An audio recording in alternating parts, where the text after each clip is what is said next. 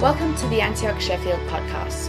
We are so glad that you can join us for today's message, which is brought to you by Pastor Todd Roberts. For more information about Antioch Sheffield, head to our website at antiochsheffield.org.uk. All right, well, good morning, everybody. Can you give me a thumbs up if you can hear me? All right, lots of thumbs up. That's great. Um, hey, it is uh, so great to see all of you, or to see so many of you at once. I mean, it's crazy to think that it's been since last March that we've kind of all been together in one, able to kind of see each other like this. And I love being able to see your faces. I'm really enjoying watching, especially the families with little ones, uh, try to have church and navigate little ones as well. Um, Lauren and I have done that at home. So grace, grace to you families that are trying to uh, do this, and we understand that you'll probably be in and out quite a bit as as you try to keep a hold of your little ones. Um, Nate always keeps us on our toes whenever we try to watch something as a family. Um, so anyway, yeah, I have uh, I've never preached in this kind of setup before, so we'll see how this goes. But I am excited to do this today because today I'm going to be beginning a new series called um, Standing Firm. And um, let me share my screen with you here.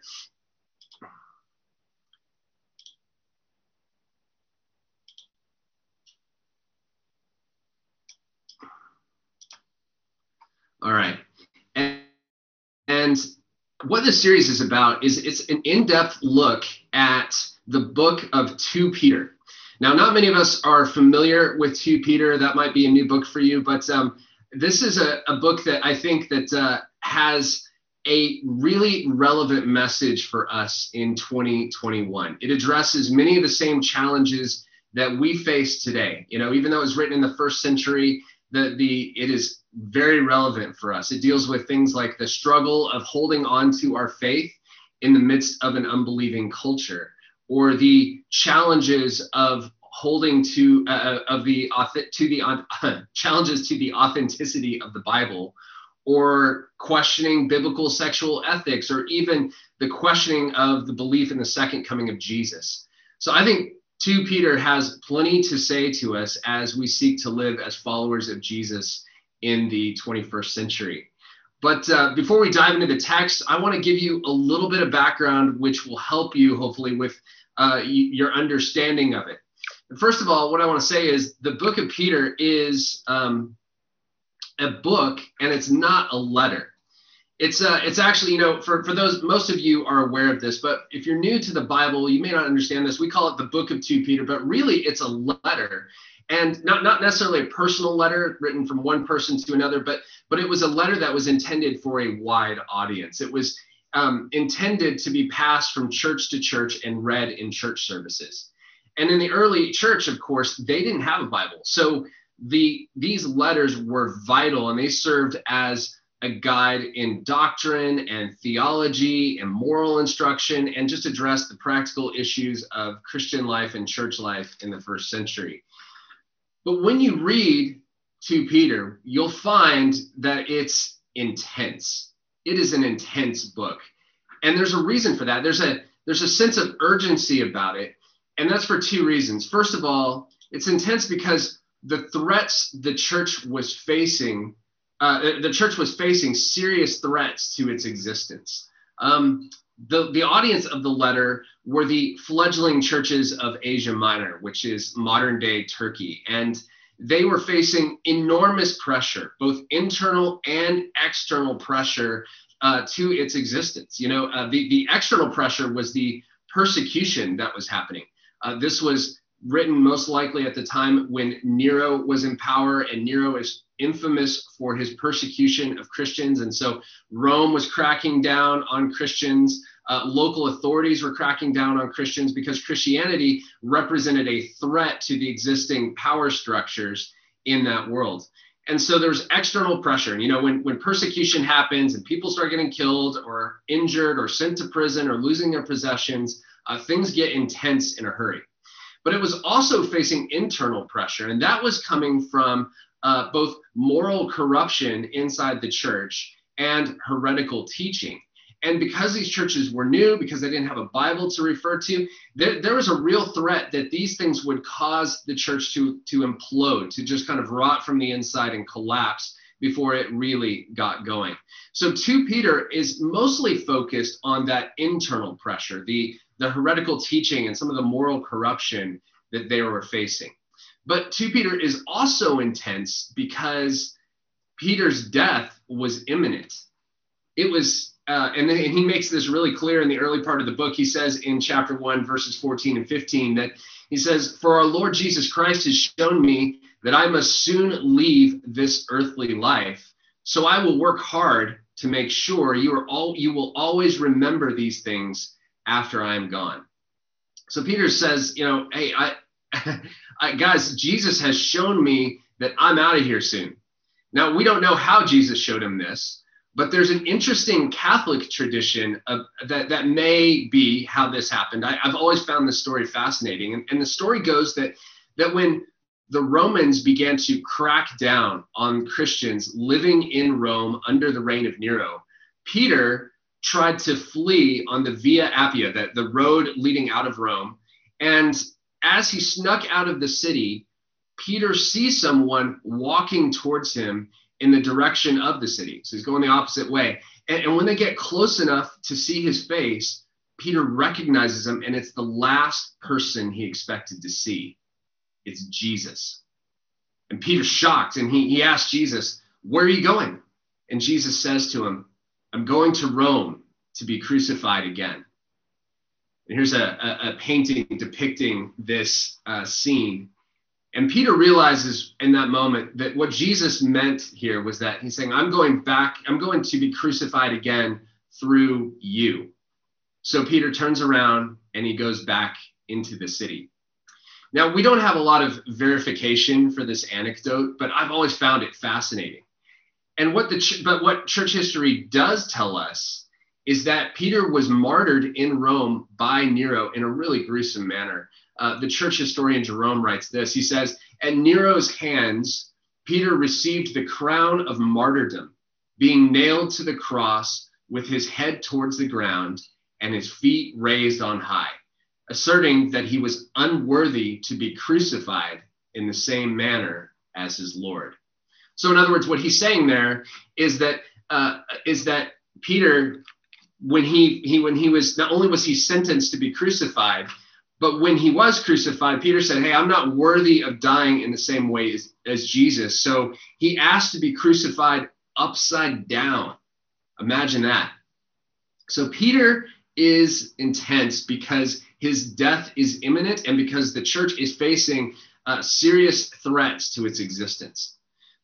So, this letter, it was written not long before uh, the, these events took place and Peter's death. And so, here's how the letter opens. Let's look at the first four verses together.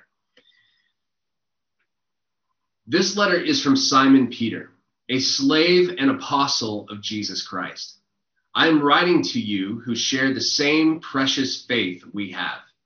This faith was given to you because of the justice and fairness of Jesus Christ, our God and Savior. May God give you more and more grace and peace as you grow in your knowledge of God and Jesus, our Lord. By his divine power, God has given us everything we need for living a godly life. We have received all of this by coming to know him the one who called us to himself by means of his marvelous glory and excellence. And because of his glory and excellence, he has given us great and precious promises. These are the promises that enable you to share his divine nature and escape the world's corruption caused by human desires. Now, it's such a, a beautiful passage, but I just want to go back and look more closely at what he's saying in each of these verses because um, they really are there's so much here that it, i think we need to kind of slow down and just take a, a careful look at it. Now starting in verse one what makes this significant is when you understand who he's writing to. Peter when you understand that, that his write, he's writing not to fellow jews but to gentiles. People who, these are people who were excluded from Judaism, but now, thanks to, as he says there, the justice and fairness of Jesus, they now share in the same faith that Peter has. And, and it's hard for us to appreciate what a monumental shift this is for a conservative Jew to put himself on equal terms, to say, hey, we share the same precious faith with people he had once despised and looked down on. I mean, honestly, probably the best comparison is when a hardcore racist repents and wholeheartedly re- embraces people of other races. Now, Peter understood now that the, the gospel is for everyone, probably better than anyone else, because he was the one who God used to usher the Gentiles into the faith. In Acts 10, we read the account of when God sent Peter to the house of the Roman centurion Cornelius. And when Peter preached the gospel to Cornelius's household, it says that the Holy Spirit was poured out and the entire household believed and was baptized. And, it, and at that moment, such a significant moment because that was the first moment that Gentiles, non Jews, became Christians. They entered into the kingdom of God. And it was then that, that it finally registered with Peter oh, the gospel is not just for Jews, it's for everyone. And this is the beauty of Christianity. It's all it's for all people at all times.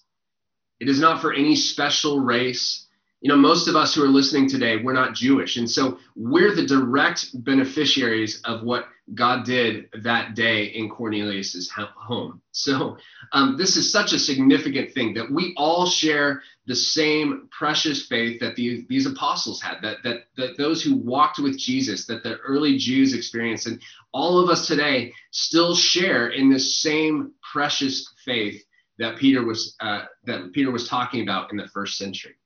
And then in verse 2, Peter gives them, he tells them about his earnest desire for them. He says, May God give you more and more grace and peace as you grow in your knowledge of God and Jesus our Lord. Now, grace and peace are two of the real tangible blessings of our faith. Grace is receiving from God what we don't deserve and what we could never earn. And peace is a deep sense of trust and commit and contentment, which isn't based on our circumstances, but comes from God Himself. But notice that Peter's desire here isn't just that we'd experience grace and peace, but that we'd experience more and more grace and peace. And I, I love that because there is he, he wants us to experience a greater and greater measure of grace and peace an ongoing increase throughout our christian life. And this should encourage us because there is more available than what you're currently experiencing. And there is always going to be more available than what you're currently experiencing. There's more grace than you can think. There's more peace available than you can imagine. And, and i think that's so encouraging that there's always more. You haven't hit the limit, you haven't hit the ceiling. There's always more grace and peace available for you. But also in this is you, you get the expectation of growth or maturing in our faith. And the Christian life is one of growth. You know, we, we never stop learning. This is one of the reasons we ask you to take the spiritual growth survey that Lauren mentioned earlier. Um, it's because we want to give you the opportunity to evaluate how you're doing and whether or not you're growing in your faith compared to previous years. So I'll just ask you that question now. You know, how are you doing? Are, are you experiencing more of the grace of God in your life than last year? Would you say that you're experiencing more of the peace of God than you were at this time last year? Now, obviously, many of us might not be feeling particularly peaceful in our current circumstances in the midst of a global pandemic, but but since grace and peace aren't based on our circumstances, we can always grow in our experience of these things as we mature in our faith. But, but notice also here how Peter intends for us to grow in these things. He says it, it, it's by growing in your knowledge of God and Jesus our Lord.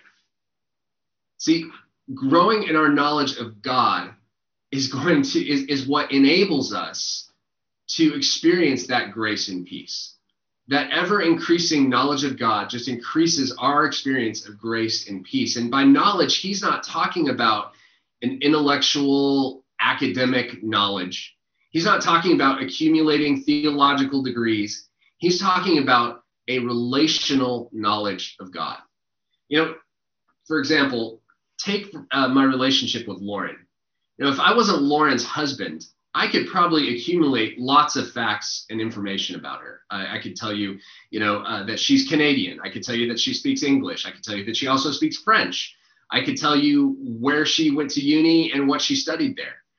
But it's a completely different thing to be in a relationship with her and know the details of her life and the sound of her laugh and be able to tell what she's feeling just by the look on her face and that's the knowledge that Peter's talking about here. He's, he's talking about a personal relationship with God. And that that we talk about it a lot in in churches but i think we still struggle to understand that god is more than just a distant concept he's more than just this great father sitting on a, on a big cloud in heaven somewhere but he's somebody that we can interact with. He's somebody that we can relate to. We can begin to learn what he likes what he doesn't like what brings him joy what brings him pain. We can really know him. And that's what peter is saying will increase our experience of grace and peace. So then he continues in verse 3. He says, By his divine power, God has given us everything we need for living a godly life. We've received all of this by coming to know him, the one who called us to himself by means of his marvelous glory and excellence. I love Peter's assertion there that God has given us everything we need for living a godly life. I mean, that is so reassuring to me because I don't know about you, but the enemy loves to lie. Uh, lie to me, and I'm sure he he tries it with you as well. He loves to lie to us and say things like, you know, you don't have what it takes. You're too broken. You're too weak. You're not disciplined enough. You're not devoted enough. You're going to fail.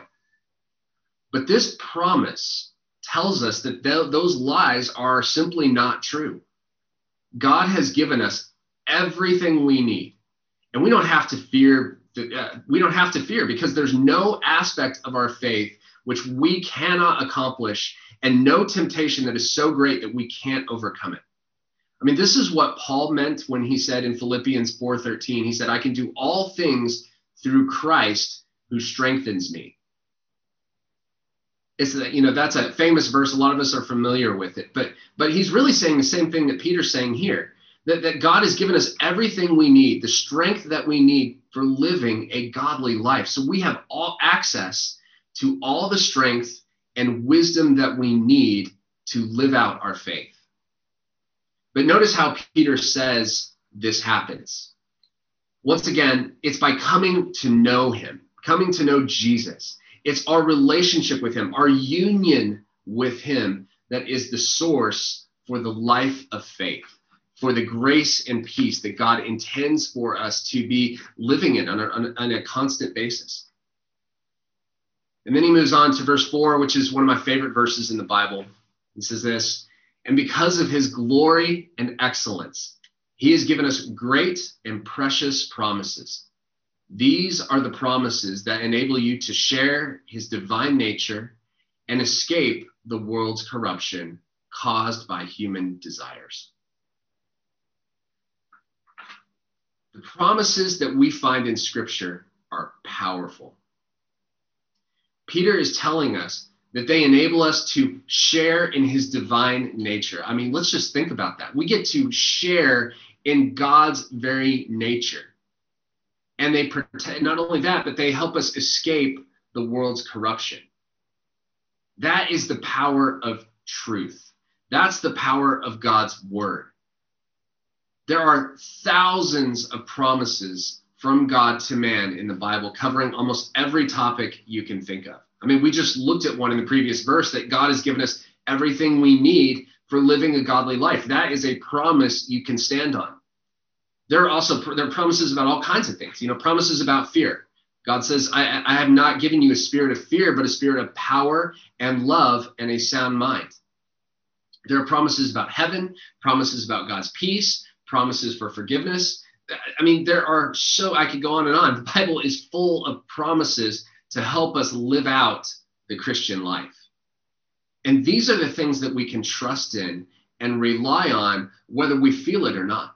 In fact, it's often when things aren't going well that we really need these promises. You know, I, have heard it said this way: when you count, when you can't count on anything else, you can count on God's promises.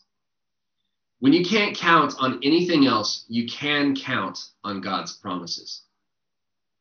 And God's promises, they, they're given to us to give us hope in the midst of dark seasons. They're, they're there to help us persevere when it seems like all is lost. They're there to help us when we're battling with temptation and compromise. Trusting in God's promises gives us hope, it gives us strength, and helps us overcome the trials that we're facing. So, practically, I want to encourage you to choose one or two promises from the Bible that you can focus on. They may be an area you're wanting to grow, or an area you're, want, you're, you're experiencing temptation in, or just an area you're wanting to understand more deeply, and, and just return to those promises on a regular basis. You bring them up in prayer. Thank God for them. Ask Him for greater insight and understanding of those promises. I mean, ask Him for the courage to simply trust that these promises are true. You know, for me, I have been camping out on the promise that we looked at last autumn that says, uh, we have been united with Christ. That comes from Ephesians 2:13. And that's such an amazing promise but I need time to dwell on it in order for it to really sink in and become a reality that I live my life out of. So I begin my prayer times most days by saying, God, thank you that I have been united with you, that I'm in you, that you are in me, that apart from you, I can do nothing. Thank you, God, that I have union. That's not something I need to strive for today. That's something you've already given me. Help me to understand that and live out of it today. And then if we go back to that verse, you know, you also see that, that Peter talks about the fact that God's promises help us escape the world's corruption. John Piper points out that the world makes promises as well, but it makes false promises. The, the world says, if you cheat on your taxes, you'll have more money and you'll be happier. If you cheat on your spouse, you'll have more money and you'll be happier or you'll, if you cheat on your spouse, well, you'll be happier. If you look at porn, you'll be happier. If you slander your colleague, you'll feel better. If you get drunk, that'll just make everything better. See, the promises of the world offer temporary pleasure or relief, but in the end, they always lead to shame, bondage, addiction, and regret. But the promises of God lead to life and freedom. And Peter says there that the promises of God, like I said, they enable us to become partakers of his divine nature. And w- when we live based on God's promises, what it does is it trains our minds to think like God. Remember what it says in Romans 12, 1, that, that, um, we, that we become transformed by the renewing of our mind. And living on God's promises is a very practical way to do that. When we begin to live our lives based on God's promises rather than our circumstances or whatever, you know, uh, we normally live our lives on, we begin to think like God. And when we begin to think like Him, we begin to act like Him. And instead of being corrupted, we, we become partakers of His divine nature. So, to conclude, I just want to ask you what promises of God are you needing today? Where are you struggling? Is maybe another way to think about it. Is there a promise from God for that struggle that you're having? Or, or, or where are you facing temptation? Find a promise from God in that area. Or, or, where do you want to grow in your faith? You know, I mentioned that passage about union with God, which is an area I'm really wanting to grow in.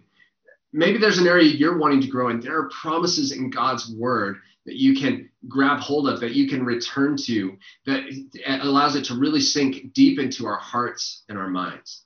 So I want to encourage you to search God's word. I mean, Google searches are really helpful with this. If you want to know what God's word says about a particular topic, if you want to find a promise, just simply Google it and, and, and take one or two that really stand out to you and just maybe tape them up in the mirror in your bathroom or put them on the dashboard of your car, or put them in your kitchen, or, or places, or at, at your desk at work, wherever you're going on a regular basis. I want to encourage you to just put those promises there. Let the word of God constantly be transforming your heart and mind by just regularly returning to it. I, would also encourage you to memorize it.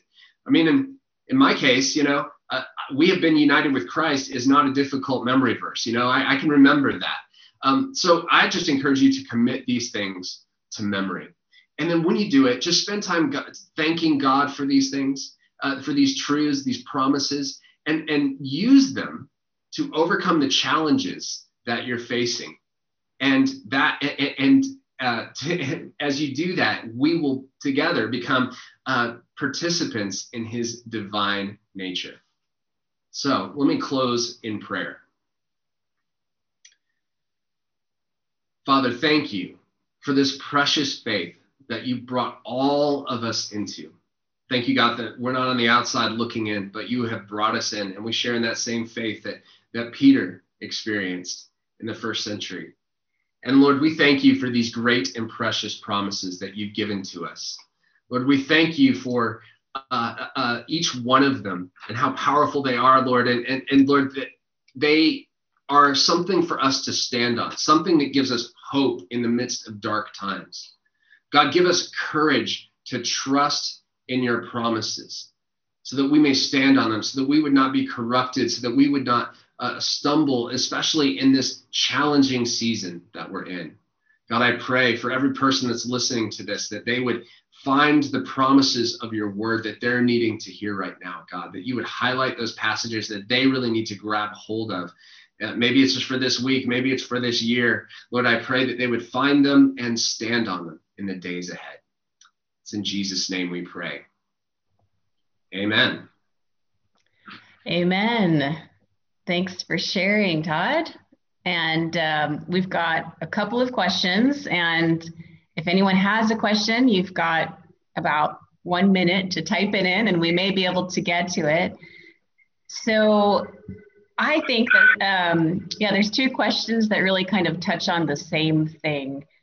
Um, how can we make this even more practical? So you've spoken about um, finding promises from God that apply directly to our lives and beginning to own them and hang on to them and cling to them. And so that that is a really great practical. Um, but one thing that I want to go back to is the verse about grace and peace and growing in it um, through growing in the knowledge of the Lord. I'd, you know, I'd like to know from you personally, what are some of the practical ways that you've found or that you've heard of to grow in grace and grow in peace? And so, you know, like situation comes up and it pushes your buttons and you want to grow in peace in the moment. I mean, it sounds because grace and peace are like a really great idea. They sound really nice. Um, but how do we make it more than sort of this like nice idea and really make it into something that we're experiencing and growing in more and more? Uh, well, since I've mastered both of these things, just kidding. Um, no, I, I think um, for me, obviously, this is a process. This is a process that we're growing in, and, and you know, just like a infant has to learn to crawl before uh, he or she learns to walk. We will be, you know, it's a it's a process of learning how to do these things. Um, but the good news is there's never that growth process never ceases, and the people that I know that really uh, really walk with God, you see what you see in their lives is grace and peace in their life. That those are characteristics that mark them. I think for me, as I have, you know, I've been a Christian for uh, a long, long time now, um, almost 40 years, and I think what I have learned over the years is, uh, you know, some of the the places where I really have learned to walk in peace, for example, um, are the places where I am like on the verge of a meltdown. You know, I'm really angry about something. I'm really frightened by something. I, you know, I, am I'm, I'm experiencing um, real darkness or fear. Um, that's when the promises of God really come in. You know, uh, take fear for example. You know, I, I've had times when I have had just irrational fear that just doesn't make any sense. And, and, you know, I can, I could tell myself all the logical right things, but that's just not answering the need of my heart. And what I grab onto in those moments are the promises of God. You know, God says, I have not given you a spirit of fear, the spirit of power and love and a sound mind. I mean, I have quoted that over and over and over again when I'm I'm afraid. Um, and and when when you know just thinking it through isn't going to get me out of that situation. Um, but it's as we learn how to take our thoughts not take our eyes off of our circumstances and put them on what uh, put them on God whether that's just through worship or whether that's through you know looking at God's promises or whether that's through um, you know just simply I don't know just uh, uh, uh maybe going for a walk and just being outdoors whatever it is to take your eyes off of your circumstances and fix your heart on God that practice over time you begin to uh, develop a muscle that that you, that you can grab onto quicker and quicker, and you learn instead of panicking and freaking out and getting upset um, to grab a hold of the peace of God. That's great. And can I add something on to what you've just said as well? Um, another way of looking at that is that we learn how to exchange our thoughts and our fears and receive the thoughts of God towards our situation and so that's the beauty of the cross is there's always an exchange that can take place and so and so when we meditate on those promises it helps to we can cast off the thoughts that we have and receive the truth of what he wants to say. And so like todd said oftentimes in the moment when we're really dealing with something that's that's emotionally triggering us it's trying to connect with the person of christ in that place and just say you know holy spirit show me what's happening here holy spirit give me insight. You know what are your thoughts about this situation? What are your perspective? And when we listen to what he says about things goodness that just like breaks off the turbulence that we're carrying around inside of us when we receive his thoughts towards the situation, towards ourselves, and then you practice you practice that over and over again and it becomes more of a habit. And then your grace and peace increases along the way so along with that just a quick question that was asked todd is um, you know in terms of what we're talking about in terms of say like the promises of god from the word how many times do you do that a day? And how do we start you know how do we start doing them every day? And, and how many times? What, what does that look like? Yeah well uh, i think a couple of things. First of all there's the principle of first things. Uh, the first things you do with your day often set the tone of your day so if i go and pick up my phone and start scrolling through twitter um, and see what i'm supposed to be angry about today or if i go to you know facebook and kind of just get lost on there if i go to the news and find out probably what I need to be anxious about today, those things often set the tone of my day and it makes it difficult for me to um, abide in those truths. Um, so one of the things that I try to do, and I don't do it perfectly, but I, I really try to start the day by not looking at the news, by not looking at my phone, because who knows what texts have come in over the night that I probably don't need to know about right away. And, and I want to give the first moments of my day to God. And so, like I said, that prayer, I've already modeled it for you of, of what I actually start my prayer off with is something like, Jesus, I love you. I want to follow you today. Show me the way I should go. Thank you that I have been united with you and that I am in you and you are in me, and that apart from you, I can do nothing. And then I'll just pause and kind of let that truth settle into my heart. And then I move on from there. But I want that to be kind of the basis that I'm living out of. So I start there.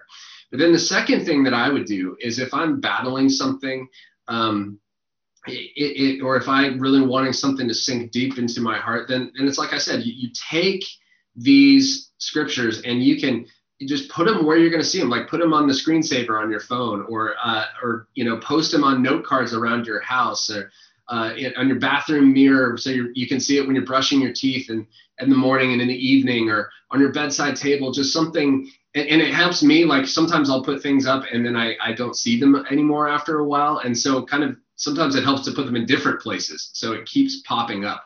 But i think um, just recognizing that our minds are, are weak. You know, we get distracted easily. And so repetition and just kind of um, immersing yourself in it as best you know how. You like you know where you're you tend to get distracted. You know where you're going to be on a regular basis. Put reminders for yourself in those places.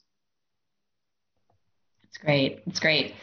Um, and one person suggested too that we can we can say we can make it a prayer. God help me to um, remember what you've shown me before. Bring bring back to me, um, you know, the uh, victories that we've had in our relationship. remind me of the things that I already know and are buried deep within me, but I need for right now because the Holy Spirit loves to bring things to our remembrance. And so that can also be a part of your journey in in um, in the moment um, or day by day is is just helping us to remember things because we do so easily forget. Thank you for listening today. To listen to more messages like this one, head to our website at antiochsheffield.org.uk forward slash podcast. We are looking forward to seeing you soon.